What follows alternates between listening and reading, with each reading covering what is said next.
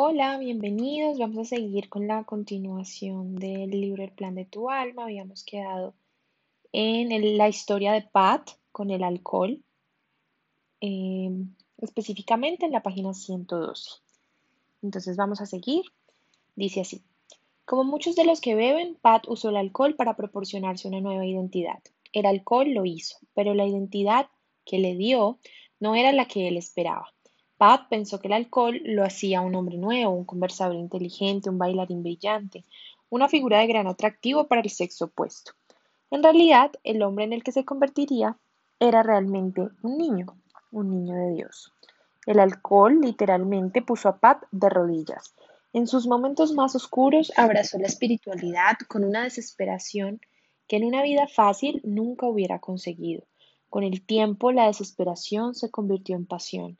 Ahora acepta a Dios con pasión y al hacerlo se acepta a sí mismo. Cuando nos encarnamos, es decir, cuando colocamos una parte de nuestra conciencia en un cuerpo y concentramos nuestro conocimiento en el plano físico, creamos una ilusión en la que parece que estamos separados unos de otros y de todo lo que es. En ciertos momentos esta ilusión nos parece más real que en otros.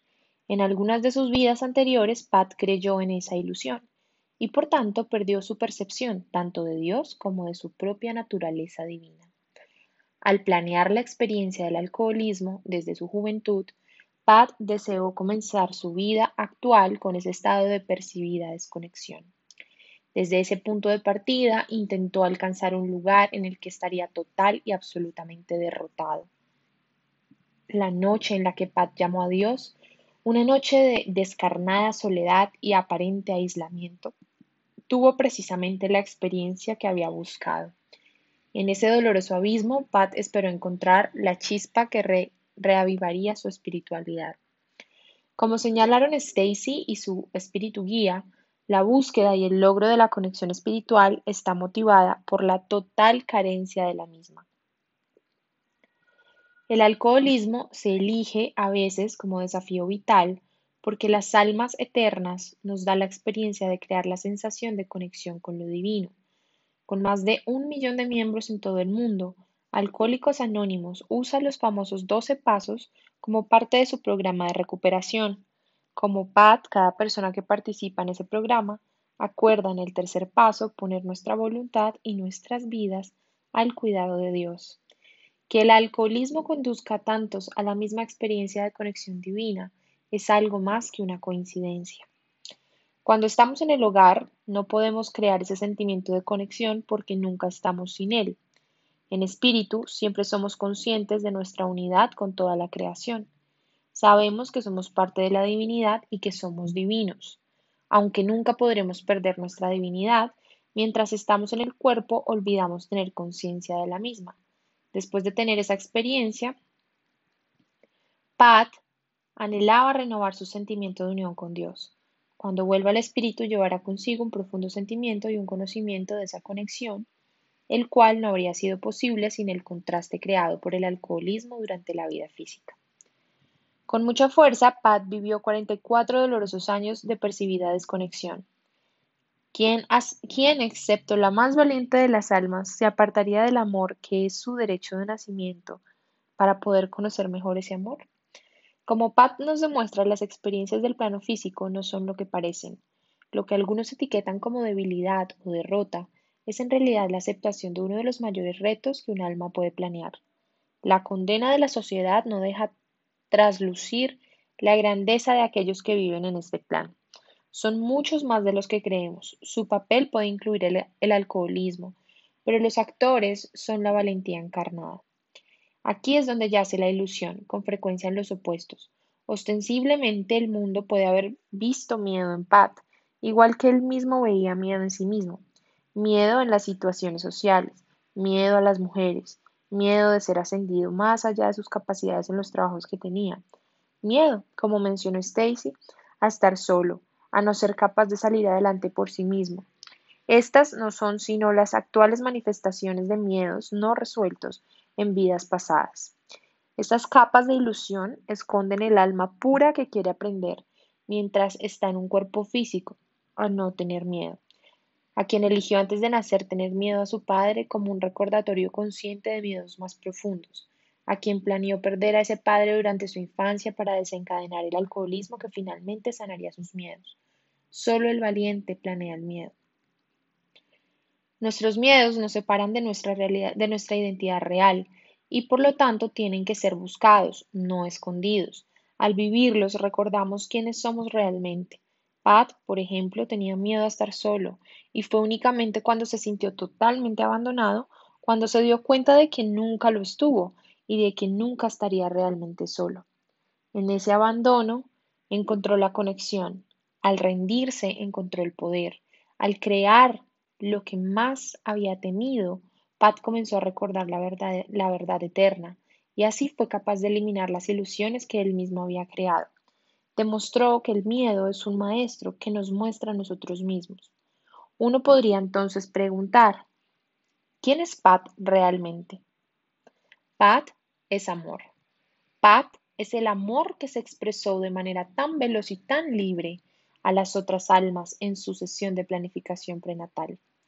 Como amor, Pat planeó el desafío vital del alcoholismo para fomentar no solo su propio crecimiento, sino también el de sus seres queridos, Visto de este modo, el alcoholismo de Pat es una forma de ayuda a aquellos que eligieron estar en su vida. Katie aprende identidad, límites y equilibrio. ¿Cómo comprender el equilibrio mejor que a través de los desequilibrios causados por el alcoholismo de un padre? Las experiencias de Donna con Pat la obligaron a buscar amor en su interior, un clásico plan de vida de aprendizaje a través de los opuestos. Como dijo Carl Jung, quien mira afuera, sueña. Quien mira adentro, despierta. La crueldad de Pat, algo que la propia dona pidió, la despertó a su verdadera naturaleza como el alma llena de amor. Andrew aprendió a mantenerse centrado y con los pies en la tierra. Carol llegó a comprender los matices de gris y Shirley tuvo la oportunidad de reconocerse como amor y compasión. Con la ayuda de Pat, cada una de estas almas se expande y ellas, a su vez, ayudan a Pat. En la planificación prenatal de Pat, los miembros de la que iba a ser su familia asumieron la responsabilidad personal por las lecciones que iban a aprender a través de su alcoholismo. En el plano físico, sin recuerdo de nuestras elecciones prenatales, a menudo creemos que son los otros quienes nos ocasionan las situaciones y respondemos con miedo, furia odio, autodesprecio, culpabilidad y otras muchas emociones que no reflejan nuestra verdadera naturaleza.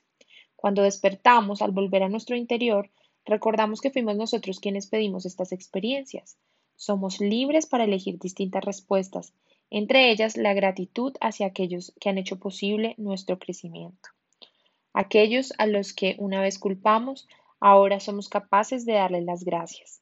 Gracias por preocuparos tanto por nosotros, que interpretasteis un papel cargando con el peso de nuestra ira durante muchos años. Gracias por mantener vuestra promesa y hacer honor a nuestro contrato prenatal. Gracias, como Katie dijo a Pat, por permitirnos pasar por lo que hemos pasado para llegar a ser las personas que hoy somos. Gracias. Vivimos en un mundo en el que millones de personas se menosprecian a sí mismos como resultado de sus experiencias vitales. Algunos son alcohólicos, creen que han dejado de lado a sus seres queridos, pueden creer que se han abandonado a sí mismos, aunque quizá eligieron como Pat interpretar el rol temporal de alcohólico como un modo de ayudar a los demás y como un camino para el crecimiento personal.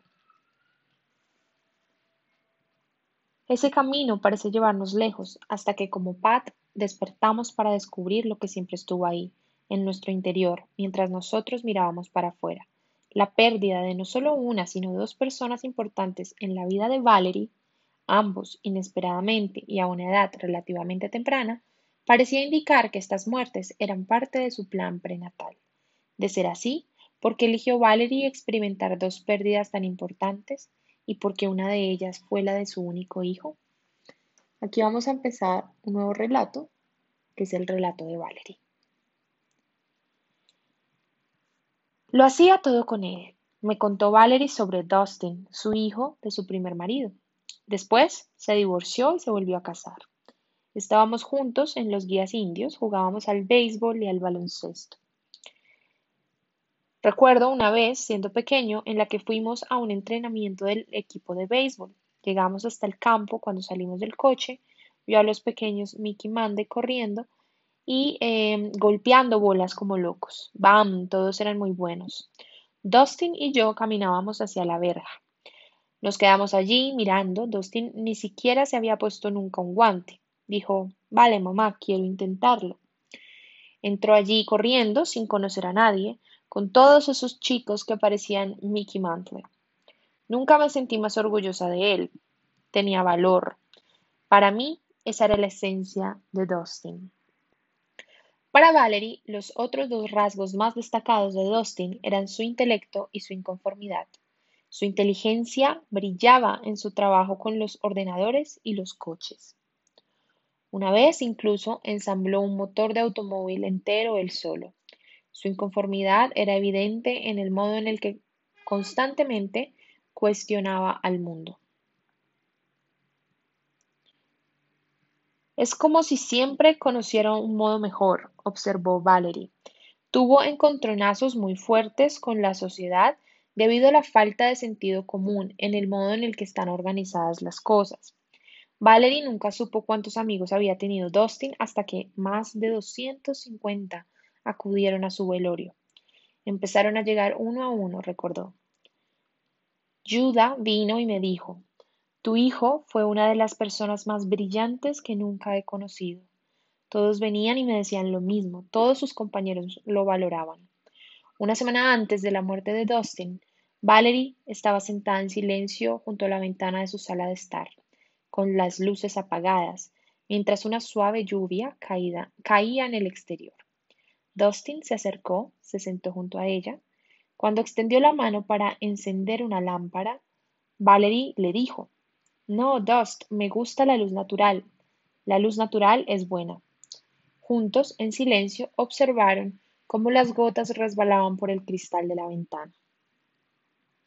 Dustin tenía 19 años cuando murió. Había llegado a casa el viernes por la noche y entró en la habitación de Valerie, donde charlaron un poco, y después se dieron las buenas noches. Te quiero, le dijo Valerie. Yo también te quiero, contestó Dustin. Para sorpresa de Valerie, Dustin dejó que lo besara. Generalmente no era una persona demasiado emotiva. Por la mañana, Valerie cruzó el lago Pontchartrain de camino hacia New Orleans. Al volver a la casa por la noche, mientras conducía por la autopista de nuevo sobre el agua, miré a mi izquierda y vi un maravilloso atardecer con nubes rosas, recordó. A veces me pregunto si no fue aquel exactamente el momento en el que murió Dustin.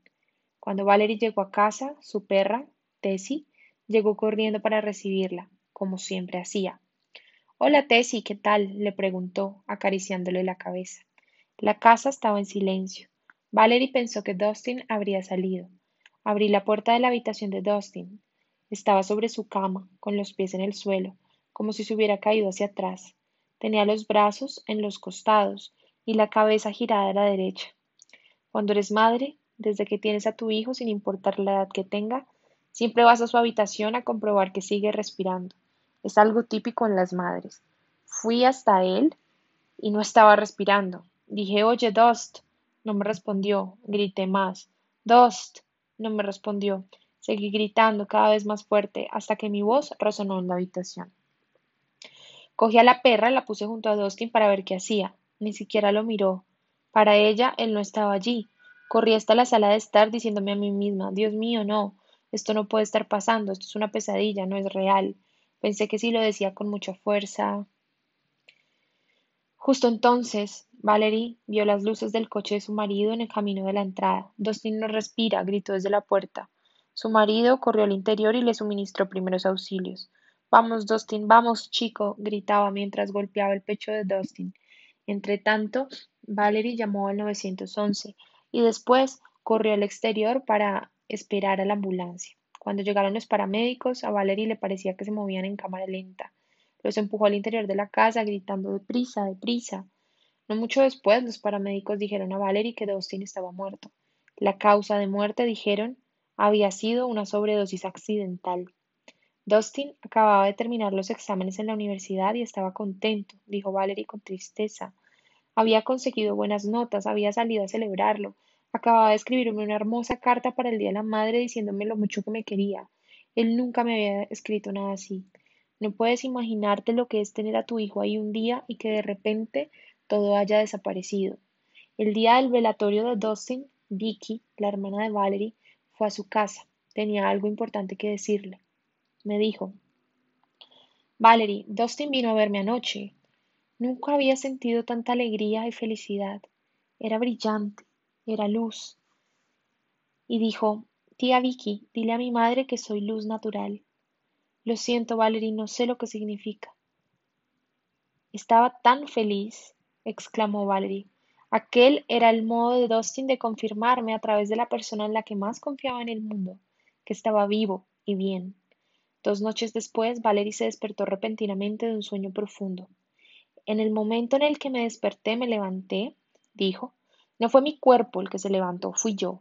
En el momento en que me levanté sentí la esencia de mi hijo. El tiempo dejó de existir. Yo sabía todo a la vez. Había energía. Fue lo más poderoso que he sentido nunca. Yo era él y él era yo. Y en esos breves momentos lo supe todo sobre mi hijo.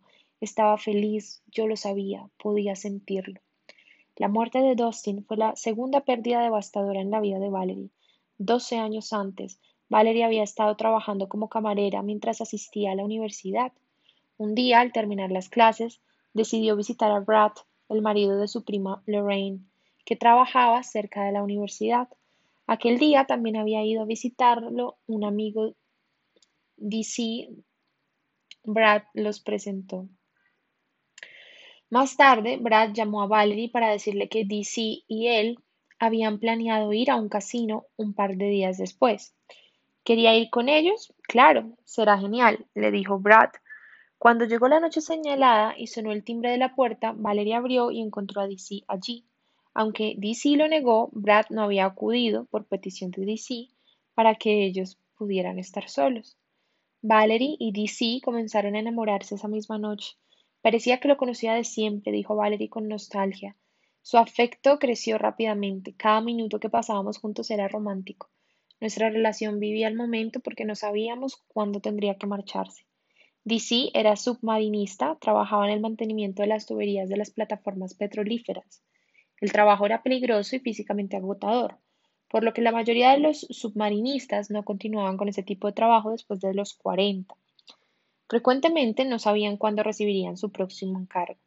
Tienes que planear tu vida alrededor del hecho de que esos hombres pueden irse una semana o dos meses sin previo aviso, dijo Valerie.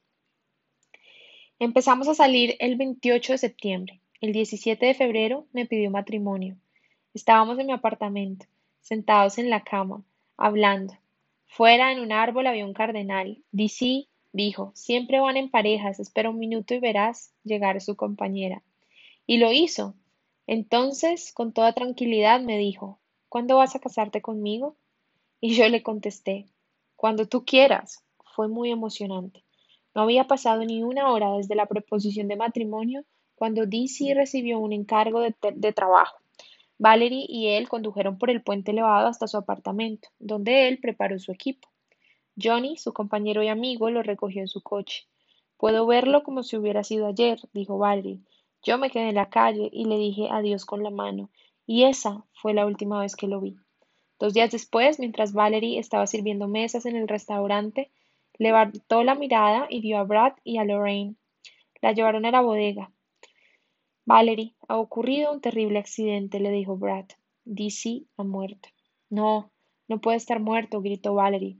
Acaba de pedirme que me case con él. Lorraine y Brad, que no sabían sobre el compromiso, se miraron con incredulidad. Al día siguiente, Valerie recibió una carta de la compañía de submarinismo. Aproximadamente a las dos, el submarinista primero Dave Copeland Bajó a una profundidad de 90 metros. Por el altavoz declaró su deseo de subir. La carta afirmaba que se habían escuchado una serie de gruñidos y que enviaron a Johnny a investigar. Cuando DC lo miró a los ojos un instante y después lo apartó, Johnny dijo más tarde que en ese momento supo que DC iba a morir. Entonces DC se quitó el casco. No se suicidó, explicó Valerie. Llevaba quince años buceando y era un profesional. Sabía que algo iba muy mal. Valerie aún no estaba segura de lo que pasó. Sabía que una semana antes DC y Johnny habían estado viendo un partido de fútbol en casa de Brad. Cuando DC llegó esa noche, recordó Valerie, tenía un bulto enorme en la frente. Le pregunté ¿Qué te ha pasado?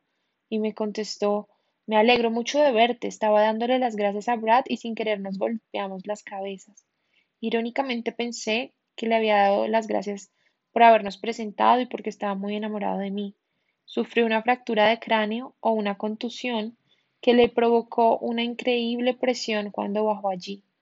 El dolor de la muerte de DC fue tan abrumador que durante un corto espacio de tiempo Valerie se refugió en el alcohol para anestesiarse. Tardó dos años en volver a sentirse bien. Un día, añadió Valerie, estábamos sentados en el sofá. Me miró y dijo Siento haber tardado tanto en encontrarte. Te prometo que la próxima vez no tardaré tanto. No le pregunté por qué había dicho eso. Él fue mi verdadero amor.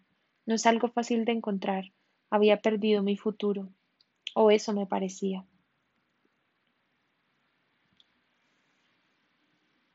La sesión de Valerie con Deb de Bari. La conversación con Valerie me conmovió profundamente. Se había enfrentado a dos muertes muy dolorosas con serenidad y fortaleza, y estaba dispuesta a hablar de esas muertes con la esperanza de que ello pudiera proporcionar consuelo y significado a otros.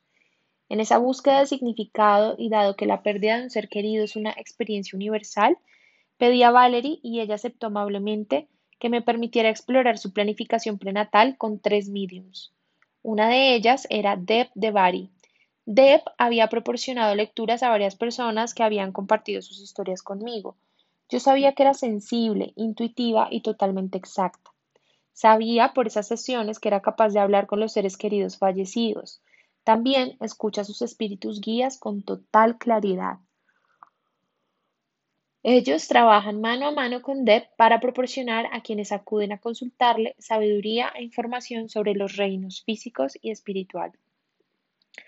Cuando empezó la sesión, DC se puso en contacto con Deb inmediatamente. Aunque había oído a Deb hablar con seres en espíritu, de nuevo me sorprendió su facilidad para hacerlo. Yo no soy su ex, dijo DC a Deb, que nos repitió sus palabras. Aún la considero mi prometida. Fue una nota dulce para comenzar. Sabía que mi vida no iba a ser larga, continuó Dizzy. Sabía que no iba a llegar anciano. Antes del accidente de submarinismo había recibido algunas llamadas de atención. Me está enseñando un contrato, explicó Deb, refiriéndose a los acuerdos prenatales con otras almas. Este accidente fue planeado en el otro lado. Está mostrándome una moto. ¿Conducía una moto? Sí, confirmó Valerie. Recibió algunos avisos con ella, dijo Deb. Si eso no se lo llevaba, sería otra cosa. ¿Qué pasó en realidad? preguntó Valerie con cierta urgencia. Llevaba mucho tiempo preguntándose sobre la muerte de Dizzy. Sentía que mi cerebro iba a explotar, contestó Dizzy. Es el peor tipo de muerte que existe. Tuve que detenerlo. Dizzy confirmaría lo que su amigo Johnny había contado a Valerie. Sabía que iba a morir, e hizo que su vida terminara rápidamente. ¿Cuál es la lección? le preguntó Valerie. Muchas, respondió DC. Yo era muy temerario. En cierto sentido, no tenía respeto por la vida. Puse mi vida en peligro innecesariamente. Gran parte de ese, de ese problema lo arrastraba de vidas pasadas. Había vivido muchas vidas como soldado. Tuve que poner mi vida en peligro muchas veces por causas en las que no creía. También he aprendido a apreciar el amor. Aprendí mucho y sigo contigo, a tu alrededor. No voy a volver a encarnarme de nuevo pronto. Hay ciertas lecciones que quiero aprender antes de volver. Quiero estar mejor preparado. Quiero conocer mi desafío. Esta última vez no lo conocía. DC estaba refiriéndose a la amnesia que todos experimentamos cuando entramos en el plano terrenal. Como seres eternos, somos conscientes de los propósitos de nuestras vidas antes de encarnarnos. Cuando nacemos y cruzamos el velo entre lo físico y lo espiritual, olvidamos, en algunos casos permanentemente, en otros temporalmente, las razones por las que estamos aquí. Las situaciones que la vida nos pone por delante, con frecuencia nos sirven para recordarnos nuestro propósito. Quiero que sepas que aún te quiero, le dijo Dizzy a Valerie. Yo también te quiero, le contestó Valerie. No quiero que creas que te dejé porque no te quería, añadió Dizzy. Te dejé porque te quiero. No quiero usar el verbo en pasado. Aún lo hago. ¿Por qué es tan difícil? preguntó Valerie suavemente. ¿Por qué no podemos hacerlo todo en el otro lado? En el otro lado, explicó Deb, no experimentamos emociones negativas, tal como lo hacemos aquí. Las emociones negativas son, no quiero decir que se nos permiten, pero no las sentimos del mismo modo en lo que lo, en lo, que lo hacemos aquí. Deb estaba hablando de la ausencia de dualidad y opuestos en el reino espiritual. En espíritu y en la tierra podemos experimentarnos como paz, alegría y amor pero solo a través de la encarnación podemos comprender realmente sentimientos de vibración inferior, como la ira y el odio. Con esa experiencia, por dolorosa que pueda ser, nace en nosotros el conocimiento de nuestro verdadero ser. En ese momento, DC retrocedió y Dustin se apareció a Deb. DC desaparece, pero se queda cerca, nos dice Deb. Quiere dar energía a Dustin. Yo no era feliz, dijo Dustin a Valerie. No sabía lo que quería hacer. Estropeaba una montaña de cosas que luego no podía arreglar. No fue un suicidio, fue un accidente. Estaba en camino para hacer que eso ocurriera. Era adicto a las drogas. Aunque algunas personas pueden probar las drogas una vez y estar bien, yo no era una de ellas. Intenté escondértelo. Intenté mantener cierta normalidad, pero en mi interior estaba rabioso. Luché contra esa ira, pero no pensaba claramente. Iba por la vida ciegas. No podía confiar en nadie. Debido a esa carencia de confianza, tomé decisiones equivocadas. Lo siento, no quería decepcionarte. Lo sé, dijo Valerie cariñosamente. No estoy decepcionada contigo. Esa fue mi segunda oportunidad, explicó Dustin. Un par de meses antes estuve cerca de la sobredosis. Pregunté a Dustin si Valerie y él habían acordado antes de nacer el momento de su muerte. Moriría antes de los veinticinco, contestó Dustin. Tenía, desde los quince, esos diez años para elegir mi muerte. Mi contrato decía que si vivía más allá de los veinticinco años, me quedaría. La elección era mía. Pero esa elección se hizo en el nivel del alma, no a nivel de la personalidad, ¿no? Pregunté. A nivel del alma, contestó Dustin. ¿Qué estábamos intentando compensar? preguntó Valerie. ¿Esa era mi lección? Fue una lección mutua, dijo Deb. Una imagen de una de las vidas pasadas de Valerie llegó en ese momento a la mente de Deb. En una vida pasada, Valerie fue hija de Dustin y murió pronto. Fue un accidente. Se cayó de un caballo. Valerie, tú estabas limpiando el terreno, labrando. Era la época de los pioneros. La ropa parecía de aquellos tiempos. Dustin se quedó desolado.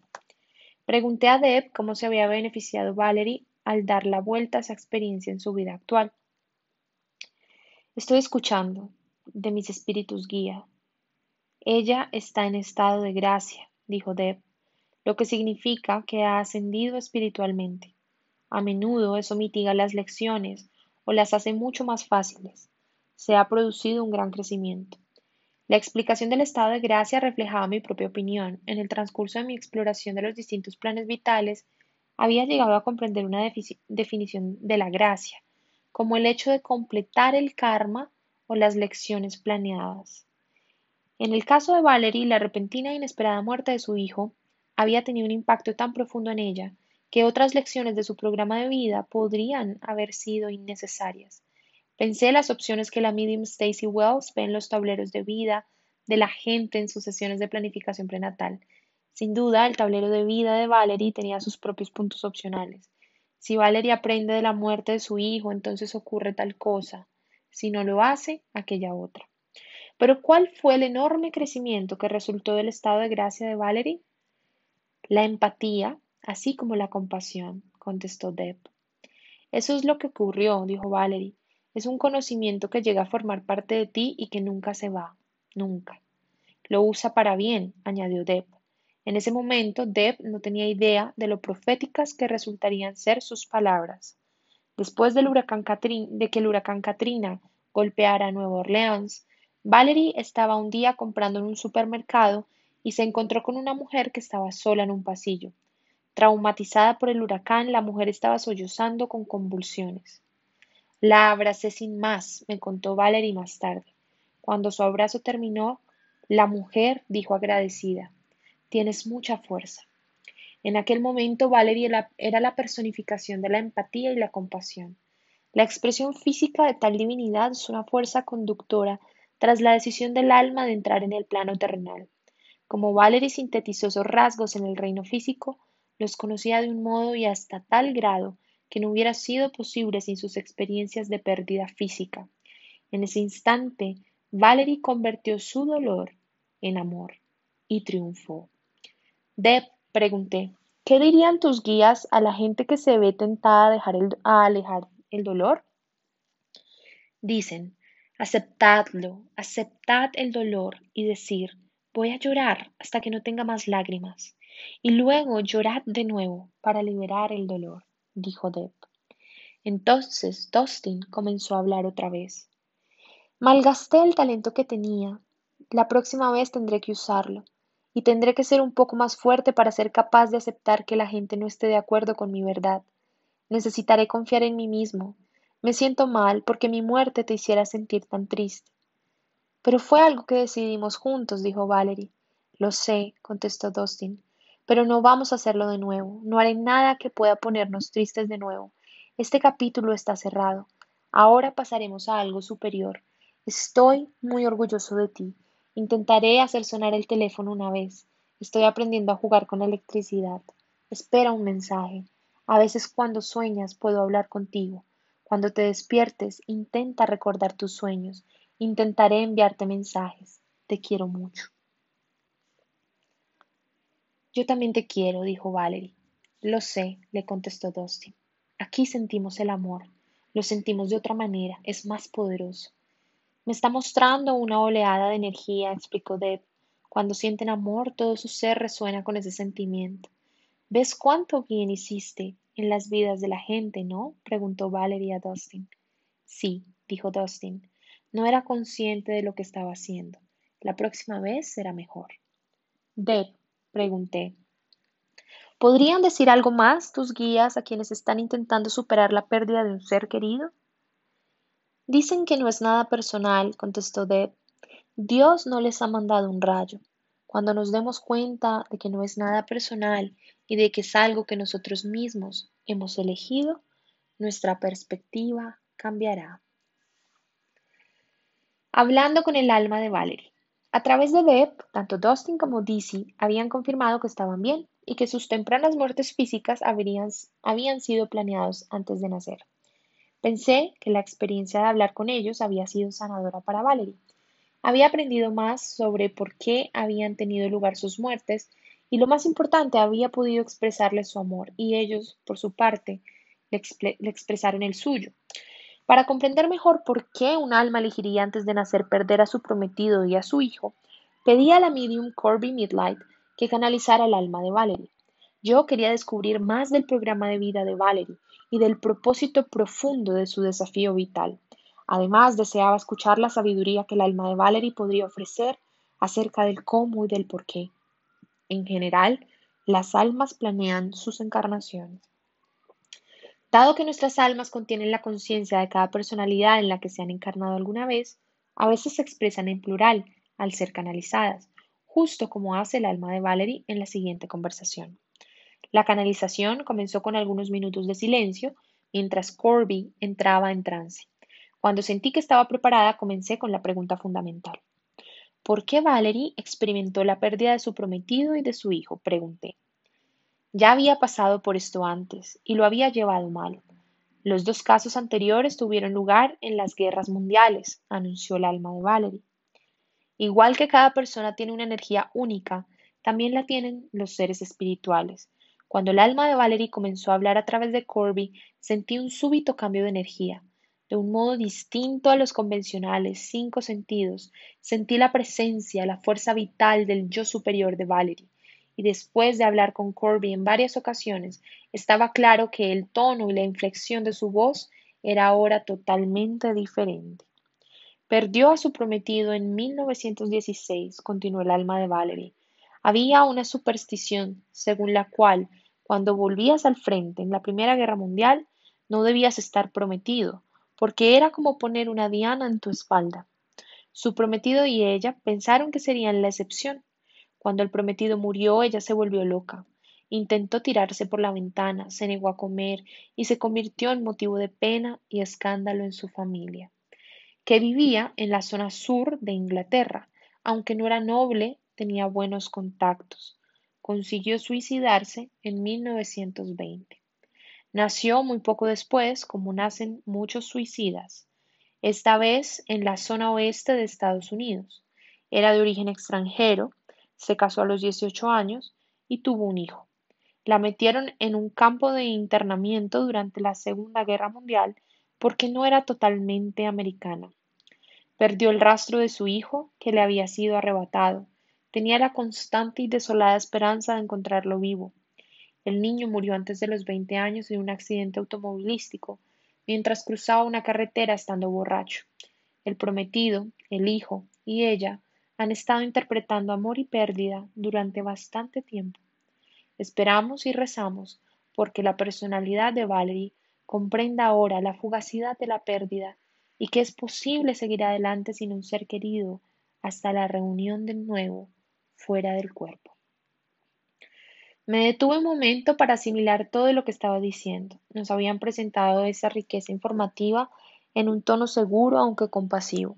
No había señales de juicios, solo el reconocimiento de que Valerie no había podido superar sus pérdidas en dos vidas pasadas.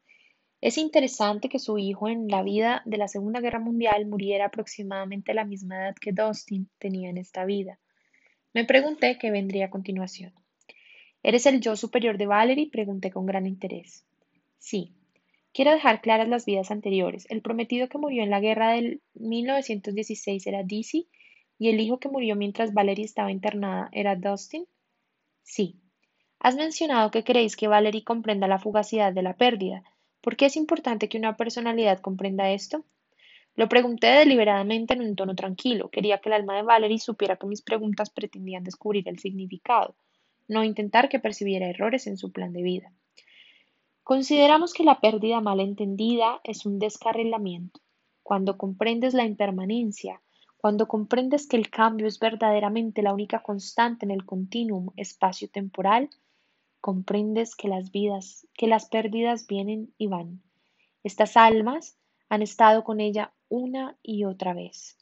Son verdaderas almas gemelas. Ella puede extraer de esta experiencia las bendiciones que ambos le proporcionan y tomarlas para mejorar su vida, en lugar de descarrilar su dirección positiva con recriminaciones a sí misma o a Dios o a la fe.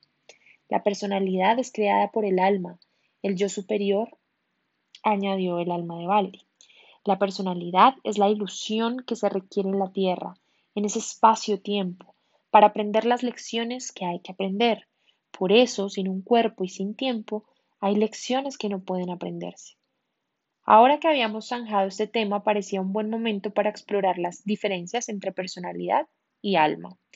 Entiendo que la personalidad, dije, consiste en un núcleo permanente y eterno que sobrevive a la muerte y que se reúne con el alma tras la muerte, así como también en ciertos rasgos temporales que existen solo durante una vida. Es así. Entonces, cuando la personalidad muere en una vida concreta, por ejemplo, cuando Valerie muera en esta vida, ¿su núcleo permanente se reunirá contigo? En este momento no estamos separados, no lo consideramos reunificación porque eso implica una separación. Nunca hay separación. Lo que la personalidad siente tras la muerte, cuando se siente uno con Dios y con el yo superior, es sencillamente la desaparición de las telarañas que oscurecían su visión pero eso no significa que no estuviera conectada. Esta idea que había escuchado en otras conversaciones con el espíritu me confirmó lo que ya sabía. Sin embargo, aún sentía cierta incomodidad por la profundidad del sufrimiento de Valerie. Para mí era difícil comprender la necesidad de tanto dolor, incluso después de lo que el alma de Valerie acababa de, de revelar. A decir verdad, me había sentido así con todas las personas con las que había hablado. Quería saber por qué habían sufrido y quería ofrecer una razón que pudiera aliviar su sufrimiento. ¿Cómo crece el alma como resultado de las encarnaciones físicas? pregunté. La Tierra y otros lugares físicos hacen posibles lecciones que no podrían lograrse sin un cuerpo, sin necesidades físicas y sin relaciones físicas. Pongamos como ejemplo el hambre y la sed en dos personalidades. Si prevalecen las emociones de avaricia y miedo, el que tiene comida y bebida evitará que el otro la tome o robe lo poco que tenga. Cuando la emoción que domina es generosidad, ayuda, amor universal y comprensión de que la situación es transitoria, las emociones benévolas pueden alcanzar y ayudar a la otra personalidad y el alma avanza. Todos hablan antes de la encarnación, ¿Es demasiado? De ser así, las cosas se, alteran, las decisiones se cambian, hasta que se decide un programa y se publica en los registros akáshicos. En este caso, las muertes son como un intento más en un experimento. Los guías consideraron que si se producía un avance suficiente en Valerie, esta oportunidad sería mucho más productiva de lo que fue en otras ocasiones. ¿Por qué programaron dos muertes en lugar de una? Me parecía que la fugacidad de la pérdida podía entenderse en una, en una muerte, y que múltiples muertes podían oscurecer esta comprensión. A menudo, contestó el alma de Valerie, cuando esta personalidad ha experimentado la muerte, no le ha ido bien. Creemos que teniendo en cuenta dónde y cuándo sería aleccionada la personalidad en la Tierra y la información de que estaría rodeada, tendría una oportunidad mejor de superar las muertes. Aunque este tiempo en la Tierra está lleno de dificultad y oscuridad, la capacidad de asumir la espiritualidad que normalmente está oculta es omnipresente. Para la personalidad es más fácil, mucho más fácil, aprender las verdaderas las verdades espirituales esta vez, porque están más difundidas. ¿Creéis que Valerie está logrando lo que querías que consiguiera? Es valiente, su facilidad para ver trasciende a la mayor parte de las personalidades que hemos encarnado en los últimos 200 años. Creíamos que para poder prescindir de estas lecciones después de esta vida, tendría que enfrentarse a esas muertes, llenarlas de significado, aceptar su transitoriedad y completar su vida incorporando ese aprendizaje como un enriquecimiento, no como una desgracia. Puede tomar su dolor, aprender de él objetivamente, después comprender su fuerza recién encontrada y entregarle a aquellos que han perdido a sus hijos o a sus prometidos. Puede darles el mismo consuelo y la comprensión de que la pérdida es temporal y de que pueden tomar las cosas buenas de la vida e eh, incorporarlas a los años que les queden en la tierra. Con cualquier lección se aprende algo, pero es como leer un libro y retener la información aprendida sin compartirla con nadie. En ese caso, la información se pierde con el libro y muere. Lo que el alma aprende lo enseña luego a otros al ser ángel guardián y espíritu guía para ellos. En la personalidad lo que se aprende debe enseñarse a otros, ya sea una sola persona o escribiendo un libro que llegue al mundo entero. Aquí el alma de Valerie estaba repitiendo de otra manera una idea que yo ya había escuchado, no podemos completar nuestro ciclo de vidas físicas hasta haber dejado nuestra sabiduría en el plano terrenal. Antes habéis dicho que estas tres personalidades habían repetido situaciones de amor y pérdida. ¿Puedes hablarme de otras encarnaciones que hayan compartido y en las que hayan trabajado en esto?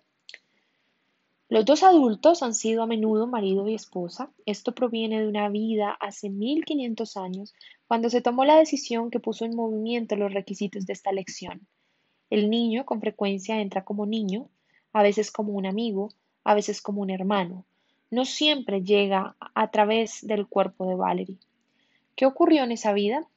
Hace 1500 años era parte de un grupo de asalto. ¿Te refieres a Valerie y a Dizzy? Sí, Concretamente tenían que matar a las mujeres y a los niños, y lo hicieron con bastante serenidad y eficacia. Tal trauma creó la necesidad de sentir la pérdida que infligieron. Ya que en ese momento eran tan íntimos como hermanos, el lazo se forjó una y otra vez en las siguientes vidas. La lección continúa. ¿Y en ese grupo de asalto ambos estaban encarnados como hombres? Sí. Ahora creí saber por qué se habían planeado las dos vidas y decidí ampliar el enfoque de la conversación. La historia de Valerie será leída por gente que ha perdido a un ser querido, dije. Hemos hablado sobre la comprensión de la naturaleza temporal de la pérdida. ¿Qué más os gustaría decir para ayudar a alguien que está sufriendo? Aprended a atravesar el velo. Nada ni nada, nada ni nadie se pierde realmente. Si supieras que ampliando tus facultades llegarías a las almas de tus seres queridos, ¿sentirías tanto la pérdida? Ya no están contigo para ir de picnic o para lavar los platos o para asistir a la graduación de tu hijo con su forma, cuerpo, pero aún pueden ver. El afecto por las almas no muere. ¿Cuánta gente tiene a sus padres o a sus abuelos muertos durante lo que consideran muchos, muchos años y su amor sigue siendo fuerte y vibrante? Cuando perdáis a alguien, aseguraos de recibir todo lo que tenéis que recibir de esa personalidad. Si perdéis a un ser querido, si una personalidad abandona el cuerpo, acepta esos tesoros y sigue adelante con tu vida. Cuando alguien muere a los 40 o a los 80 años, es que ya ha vivido su vida como tenía que vivirla. ¿Por qué otras razones planean las almas antes del nacimiento experimentar la pérdida de un ser querido, especialmente cuando es de corta edad, por lo que podríamos considerar causas no naturales? Pregunté. Quería proporcionar tanto consuelo como fuera posible a padres como Valerie que habían perdido un hijo. Estás asumiendo que somos nosotros los únicos que tomamos esa decisión. Piensa en el chico. Y si él decidió que iba a tener una vida breve disfrutando los beneficios de tener a Valerie como madre durante el tiempo que estuvo en la tierra, y ella aceptó. A veces las vidas breves se eligen cuando un alma desea acelerar su crecimiento. Debes saber que no hay respuestas sencillas. Todas las vidas están interconectadas. Este es un principio básico espiritual. Así que si preguntas si A ocurrió debido solo a B, la respuesta es no. Ocurrió debido a B, a B', a C y a muchas otras razones. Por eso es necesaria la planificación antes de la encarnación, para estar seguros de que la trama de la vida beneficiará a todos, recibiendo las lecciones que cada uno desea aprender. ¿Hay algo que pueda hacerse para animar a la personalidad a aprender? Esto a nivel subconsciente siempre se hace, pero cuando una personalidad deja de correr dormida, se centra, se detiene y llega a tocar el núcleo eterno, se hace presente toda la aprobación, todo el coraje y toda la fe en lo que puede realizarse. Si alguien duerme profundamente, no puedes ponerle delante un libro y decirle esto. Está dormido. Cuando se despierte y te mire, podrás entregarle el libro. En muchos casos, dije, cuando la personalidad está dormida, se produce una pequeña crisis. Si la personalidad no se despierta, tiene lugar otra ligeramente mayor. Si aún no se despierta, tendrá lugar una todavía mayor. Me ha parecido ver ese patrón. Es una llamada al despertar. Con eso se intenta que el dolor pueda ser evitado y las dificultades superadas. La llamada suele tener lugar mientras dormimos, con amor y ánimo. Es más fácil cuando estamos en ese estado. Entonces la mayor parte del dolor puede ser eliminada y se transmuta en comprensión. Parece que Valerie está aprendiendo lo que queríais que aprendiera, pero si no lo estuviera haciendo, si no estuviera respondiendo al amor y al ánimo, ¿podríais poner en marcha algún tipo de crisis vital para proporcionarle el despertar que buscáis? Habría una pérdida a su alrededor, respondió el alma de Valerie. Podría haber un documental de viudas y, huérfanos de Irak y sentirse inclinada a examinar su propia pérdida. Pero nuestra intención no es que siga perdiendo gente en su vida hasta que despierte, no en esta encarnación. ¿Hay alguna vida en la que ese sea el plan? Hipotéticamente es posible, pero eso no es algo que nosotros hayamos elegido. ¿Qué más es importante para que la gente comprenda la vivencia de perder a un ser querido? Pregunté. No es algo que ha ocurrido porque sean malos. Lo que ellos hicieron hace 1500 años no se juzga como bueno ni malo. No puedes matar un alma. Ese es quizá un concepto que es difícil que la gente comprenda. No es que aprobemos o consintamos que una personalidad mate a otra. De lo contrario, el karma no existiría. Cuando planeáis una vida, ¿habláis de los maestros o a Dios como parte de la planificación? Por supuesto, pero igual que hay modos concretos en los que podemos guiar a la personalidad, hay modos en los que los maestros trabajan con nosotros, pero no necesariamente planean punto por punto, porque entonces, ¿cómo aprendería el alma? Los maestros son almas de vibraciones majestuosas. Parte de nuestro crecimiento como almas es alcanzar ese tipo de comprensión y esa facultad de ayudar a otros. La vida está basada en el amor y la ayuda. No hay nada más. Cuando Valerie planeó su vida con Dustin y DC, ¿planeasteis concretamente cuándo y cómo morirían? Siempre hay tres o cuatro posibilidades. Nadie tiene solo una puerta de salida.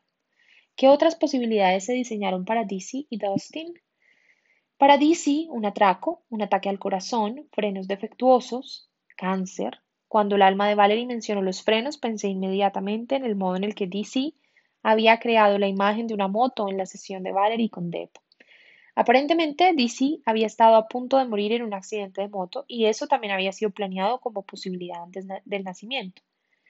Para el niño habíamos, teníamos que dejar abierto un punto de suicidio consciente. Había una oportunidad de que el niño muriera salvando a otro chico. También estaba la oportunidad de que muriera más tarde en un bombardeo suicida. ¿Alguno de los puntos de salida alternativos llegaron antes de sus muertes reales en esta vida? Sí, porque las muertes tuvieron lugar en el momento exacto y del modo en el que lo hicieron. Entre las tres almas acordaron que sería el momento de mayor crecimiento para todos los involucrados. Parece que las almas provocaron las muertes de las personalidades. ¿Es así? No es que causáramos las muertes, explicó el alma de Valerie. Por ejemplo, alguien tiene un accidente y puede sobrevivir o no. Cuando ese accidente tiene lugar, la personalidad no puede tomar la decisión de vivir o morir. El alma observa y decide que no es el momento. Recuerda, el alma y la personalidad, aunque parezca que están separados, no discuten. El alma no discute con la personalidad. ¿Es momento de irse? No, no lo es. Debes entender que la personalidad es una construcción. En el caso de Dustin, señalé, se produjo una sobredosis accidental. No estaba intentando suicidarse. ¿Cómo decidió el alma que esa acción le provocara la muerte? Como has dicho, fue accidental. La dosis podría haberlo matado o no. Pero su alma decidió que ese era el momento para terminar la encarnación. Tendrías que preguntar a esa alma. Desde nuestro punto de vista debería ser así. Entonces, la muerte de Dustin no fue provocada por la cantidad de droga que tomó, sino que fue decisión de su alma permitir que esa cantidad terminara con su vida. Así es. De modo que la decisión de su alma se convirtió en una respuesta bioquímica en su cuerpo. Así es. ¿Y si su alma no hubiera querido que la encarnación terminara, la misma cantidad de droga no le habría provocado la muerte? o el alma hubiera dispuesto circunstancias externas para que esa dosis fatal no estuviera disponible. ¿Cómo puede hacer eso un alma? pregunté. ¿Cómo podría ser un alma que un coche fuera a la izquierda en lugar de a la derecha? Respondió el alma de Valerie. Esa es una buena pregunta. ¿Cómo podría ser un alma que un coche fuera a la izquierda en lugar de la derecha? A través de los impulsos. Digamos que otro chico está decidiendo suicidarse tomando drogas. De algún modo, en ese momento, la personalidad es rozada por el alma y la despierta. En sus manos hay suficiente para matar, pero la personalidad no se toma el resto. Dustin no recibió esa llamada. Habéis mencionado antes, dije, que la encarnación física proporciona la posibilidad de aprender lo que no podría asimilarse de otro modo. Según yo entiendo, hay muchos seres que eligen no encarnarse nunca. Si la encarnación es el único modo de aprender ciertas cosas, ¿por qué algunos seres eligen no tener vidas físicas? La experiencia humana no engloba todas las experiencias que son importantes para el crecimiento de un ser. No hay palabras para explicar algunos de los conceptos que pueden aprenderse cuando un alma nunca se encarna en la Tierra ni en una personalidad humana. Me pareció que era un momento perfecto para sacar el tema del aprendizaje a través de los opuestos. Expliqué que según mi investigación me parecía que muchas almas habían planeado vidas en las que la personalidad experimenta lo contrario de lo que el alma quiere aprender. Si uno quiere aprender el amor incondicional y tiene una vida en la que es juzgado, esa será una vida motivadora, respondió el alma de Valerie. La diferencia está entre motivación e inspiración. La mayor parte de las personalidades aprenden por motivación. Por el modo en el que la Tierra se ha construido, la mayoría de las personalidades aprenden con lo negativo. Ahora que estáis avanzando, el tiempo se está acelerando y las vibraciones son más elevadas. Es posible trabajar más en la inspiración. En algunos casos he oído referencias a energías concretas que el alma otorga a la personalidad. ¿Forma esto parte del modo en el que se construyen las personalidades? Sí. En el caso de Valerie, ¿cuáles fueron? Le dieron inteligencia, curiosidad, fortaleza y disposición para superar el dolor. ¿Cómo crea el alma una dualidad, una cualidad como la fortaleza? Pregunta a Dios cómo crea una flor. No puede explicarse. Entonces pregunté qué parte de lo que ocurre a una persona en su vida fue planeado antes del nacimiento. Esto varía según los casos. Ciertas almas, por su nivel de crecimiento, necesitan que las cosas estén totalmente planeadas. Cuando un alma es más vieja, está más dispuesta a dejar puertas abiertas a la elección. No esperarías que un alma, durante su primera encarnación en la Tierra, fuera capaz de dejar tanto al azar como un alma que ya lo ha hecho muchas veces. No todas las almas tienen la misma evolución y no todos los métodos para crear las personalidades y el karma son iguales. ¿Qué más te gustaría decir a Valerie que fuera de ayuda para ella? Que su corazón es mayor y ha sufrido menos daño de lo que nosotros esperábamos, que su esfuerzo le ha aportado sin duda un crecimiento para su alma, que deseamos que se mire en el espejo y esté en paz consigo misma. ¿Por qué esperabais que su corazón fuera menor o sufriese más? Esta ha sido una lección muy difícil para la personalidad, pero ha hecho grandes avances. Eso es algo por lo que estamos agradecidos. ¿Por qué Valerie y Dizzy no tuvieron más tiempo juntos? Porque lo que tenía que ocurrir era el compromiso, el acuerdo de pasar la vida juntos, respondió el alma de Valerie. La vida en sí misma no era el objetivo. Quiero asegurarme de que lo entiendo correctamente. ¿Por qué era tan importante el compromiso? Cuando dos personalidades se comprometen, se da un acoplamiento de emociones, se da un lazo, es señal de confianza. En el arquetipo del matrimonio, cada uno de los contrayentes dice en la ceremonia, somos uno. Pronuncian las palabras, pero no las sienten. Valerie y Dizzy no tenían mentiras que desatar, por tanto la unión estaba completa, por lo que la segunda parte, la pérdida, podrá ya tener lugar. Valerie vive en New Orleans, que ha sufrido un gran huracán. ¿El huracán era parte también de su planificación prenatal? La experiencia del huracán la colocó en un lugar donde había, habría muchos que perderían seres queridos. Si tenía que aprender la lección de la transitoriedad y hacerla llegar a otros, no habría un lugar mejor que Nueva Orleans. ¿Y por eso es por lo que planeasteis que viviera allí? Sí, Hubo almas que dijeron, estoy creando una encarnación en la que la personalidad experimentará la pérdida de sus seres queridos en un, huracán. ¿Coordinamos nuestros planes de vida para que Valerie pueda proporcionar ayuda a la personalidad que estoy creando? Podría haber pasado, pero no ocurrió. Valerie está interesada en el crecimiento espiritual. ¿Cómo la animarías a, a conseguirlo? La animamos a llevar sus emociones a un punto central. Cuando uno se mueve en un arco amplio, el camino para volver es más largo. Sin embargo, cuando uno está quieto, en un punto central, tiene capacidad para alcanzar cualquier zona y la vuelta es más fácil. ¿Cuál sería el mejor modo para llevar esto a cabo?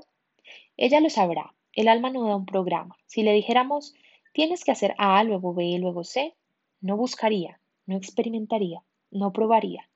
Las personalidades con frecuencia quieren demasiados detalles porque tienen miedo de hacer algo malo, de perderse algo, pero no es así. Muchas oportunidades aparecerán frente a ella tiene que elegir. De otro modo, la personalidad sería solo un autómata. ¿Hay algo que sea más importante y que no os haya preguntado? Tus preguntas han sido más que suficientes. ¿Hay algo más que queréis decir? Esta vez te hemos dado todo lo necesario. Gracias por hablar conmigo, dije. Gracias a ti, dijo el alma de Valerie. Bueno, voy a dejar este audio acá porque ya mm, está súper largo. Y en el siguiente capítulo empezamos con la lectura de Stacy Wells para Valerie. Espero que les esté gustando mucho. Recuerden unirse al grupo de Telegram eh, para poder discutir sobre el libro. Nos vemos en el próximo.